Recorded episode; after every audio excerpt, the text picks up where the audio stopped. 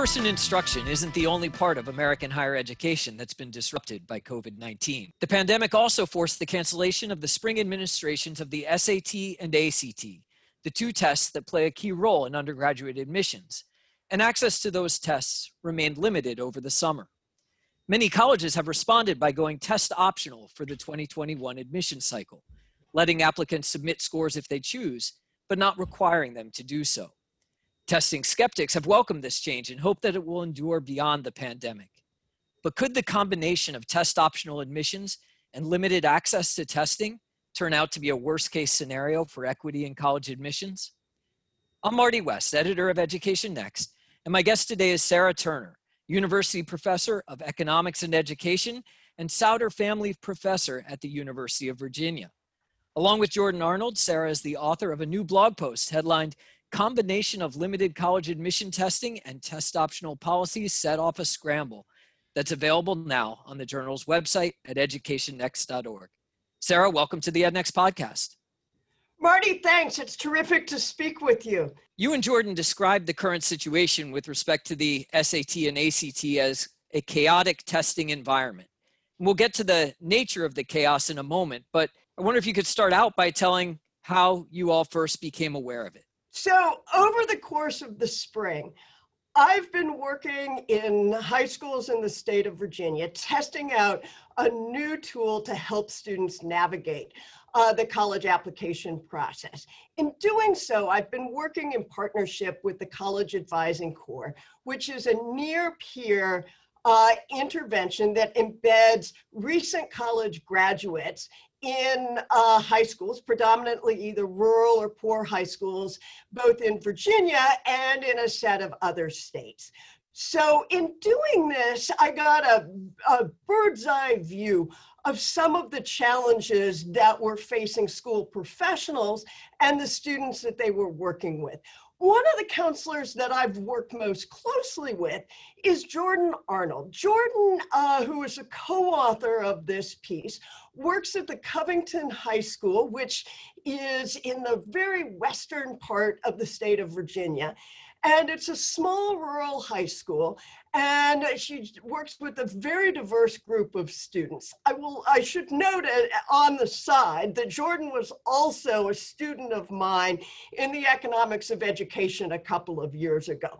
So anyway, with this training uh, in her back pocket, Jordan and I spent a lot of time talking about both the challenges associated with fee, fee waivers and the problems that students were facing navigating uh, the testing in the spring. Uh, perhaps just the first piece to kick this off is that in Covington High School, it's uh, too small to have its own test administration. And so back in the dark days of March, this uh, the March testing was actually canceled, but unfortunately, uh, Jordan had students who'd driven more than an hour to a test site only to find that it had been canceled. So we've been watching this situation evolve and the hardships that students have faced uh, really since the spring. So the March SAT administration was canceled nationwide, as I understand it, and the April administration of the ACT was as well. Since that time, there's been some testing offered in certain locations, but on a far more limited basis than is typically the case. Do I have that right? And if that's the case, how are parents and students responding to the limited availability of testing sites and seats? No, you have that exactly, well, uh, almost exactly right. So the March was actually a partial cancellation. And then uh, the May and June were total cancellations. And then August was again a partial cancellation. And so one way that you can uh, see this is that there were supposed to be about 420 some thousand students uh, take the August administration, and in the end, a little bit less than 100, uh, I think 120,000 or so ended up taking it. So, in effect, what you have is a situation of dramatic excess demand for testing. Now, the way this plays out is that the students that are most aware of, of the testing challenges are really actually quite strategic and willing to go to sort of incredible lengths to find testing options. Uh, and so you have people who are willing uh, to, to travel a long distance. And this is what we started to see over the summer in the state of Virginia. So in one case, the, nearly uh, 90 out of 100 seats went to students who were not from uh, the local high school. In the end, the high school ended up canceling the administration for fear of the public health consequences that would go with so many students coming uh, from out of town. But the other issue there is one of crowd out. So local students have a particularly hard time gaining access to the test. Now, all of this is exacerbated then by the uh, for low income students who need to also get fee waivers uh, in order to access uh, the test. And usually low income students get fee waivers physically, as I understand it, and they're no longer in school to be able to take advantage of that somewhat antiquated method of distribution. Is that right?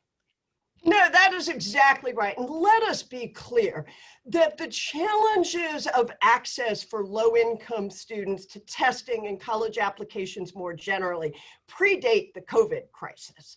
So we take a, a situation of inequality and we make it worse.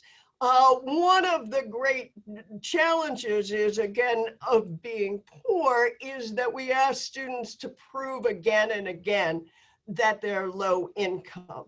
So you can think of uh, the, a problem of take up from the get go caused by both the stigma of asking your high school counselor for a fee waiver and the administrative hassles of accessing uh, those fee waivers. So you've got a, a, a structural problem uh, to begin with, but then you compound that with the administrative challenges created by the testing agencies.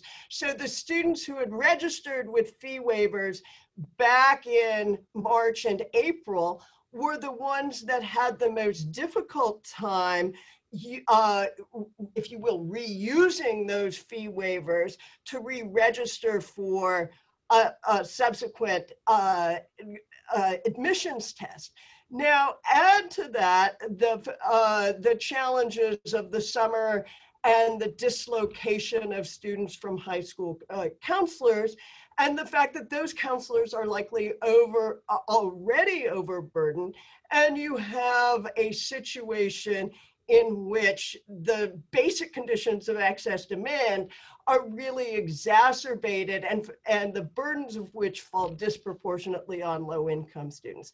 I should note that the system has now changed to one in which you can get a digital fee waiver, but nonetheless, you have to be in contact with your high school counselor uh, to get those fee waivers. And you can imagine that high school counselors at this time and under these circumstances with all of the challenges that they're facing in terms of scheduling and meeting just basic student welfare needs are likely to be very overwhelmed.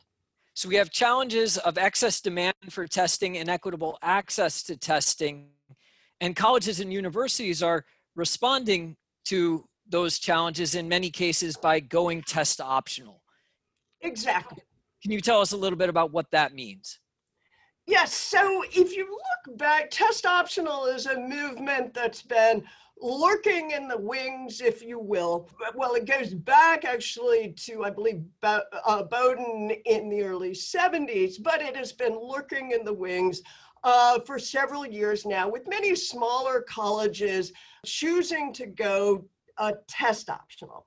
Test optional means that students have the choice about whether or not they are going to submit test scores.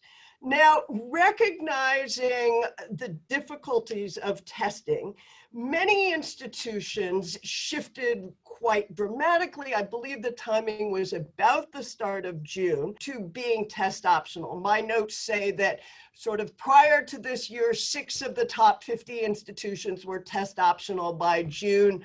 Uh, was more like 42 out of 50 and even those institutions had some form of flexibility uh, with test optional. Now, the, the old school notion of test optional was that students actually could choose whether to submit test scores. That is, the choice belonged to the students. Now, if students can't actually register for the test, te uh, the option part of that uh, seems to be sort of missing. The second piece about test optional is that it often comes with an asterisk. Test optional for some students, test optional if your GPA is above a certain threshold, test optional if you don't want to be considered for merit scholarships. So there, there is unfortunately a lot of fine print that is going with the current uh, test optional uh, uh, regime. And then the third piece of test optional is actually the piece that concerns me the most, which is that test optional behavior or test optional policies tend to favor those who are able to be strategic and to think very carefully about whether submitting a test or not is likely to benefit them in the admissions process. So it can be un- again, to have that choice means that you've actually taken the test. And second, to be able to, if you will, be the econometrician to figure that out suggests that you have uh, that you have access to a great deal of guidance and support and information. And my concern uh, is that uh, low income students, first generation students, students from low resource schools are going to be the least likely to have that information to navigate a test optional environment. So, that final issue that you identified with test optional policies, the increased scope for strategic behavior, is a more general consideration that applies regardless of whether the pandemic has suddenly limited options for students. The more specific issue with the current moment is the first one you identified that seems like virtually everyone would say that test optional, the option in test optional should lie with the student rather than uh, their circumstances. Uh, why is that such a significant concern in, in the present moment? Well, the concern is that we're already in an environment in which inequality in access to educational resources uh, has been widened in uh, by the pandemic. That is, it is likely that students who are low income uh, and from underserved high schools are going to have the least uh, college guidance and college and resources for uh, navigating the application process uh, to begin with. And those students also are least likely, again, to, to have had access to perhaps taking the test uh, during their junior year or be able to register for the test yet this year uh, on the current availability schedule. So it's that the potential downside of test optional, which is a policy choice about which reasonable people can disagree, as illustrated by a forum debate that Education Next published on the topic in the summer 2020 issue of the journal. But the potential downside of test optional is currently exacerbated by the present circumstances uh, and could get a worst case scenario, as you all describe in the blog piece. So, help us understand what can be done to avoid that worst case scenario outcome. How should colleges and universities change their current approach? I think a first point to emphasize for colleges and universities is a need to not just focus on the admissions regime, but to focus really uh, quite intensely on uh, the, uh, the issue of recruiting students, particularly low-income students and students from high schools that tend to not have uh, strong trajectories of college going. So again, one issue is to just make sure students apply and they have the resources and the tools to apply. So be, beyond that, I think it's really important to think about creating an option uh, beyond the traditional college admissions tests for students to submit information about their academic uh, performance. Uh, so that may be allowing the students to submit testing from the state accountability exams, for example. Uh, a third thing that they can do is that they can extend deadlines.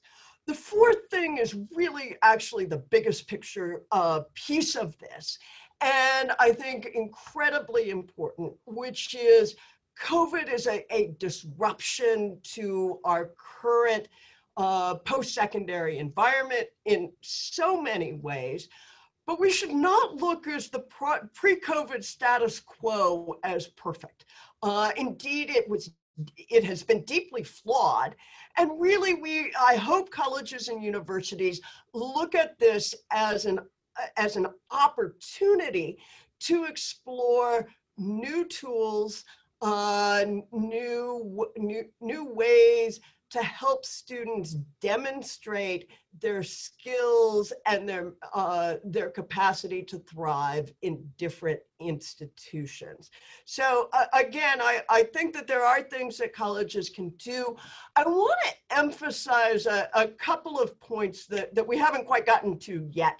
But the first is that uh, we have over 3,500 four-year colleges and universities in the US. That is a great richness of our market. Uh, but to suggest that we need a one-size-fits-all response to the current pandemic would seem to miss the very, very differences in institutional missions across institutions. And indeed, Pre-pandemic, it's likely that test scores were not of huge importance in probably 70% of those uh, four-year institutions. So allowing for differences in responses is enormously uh, important.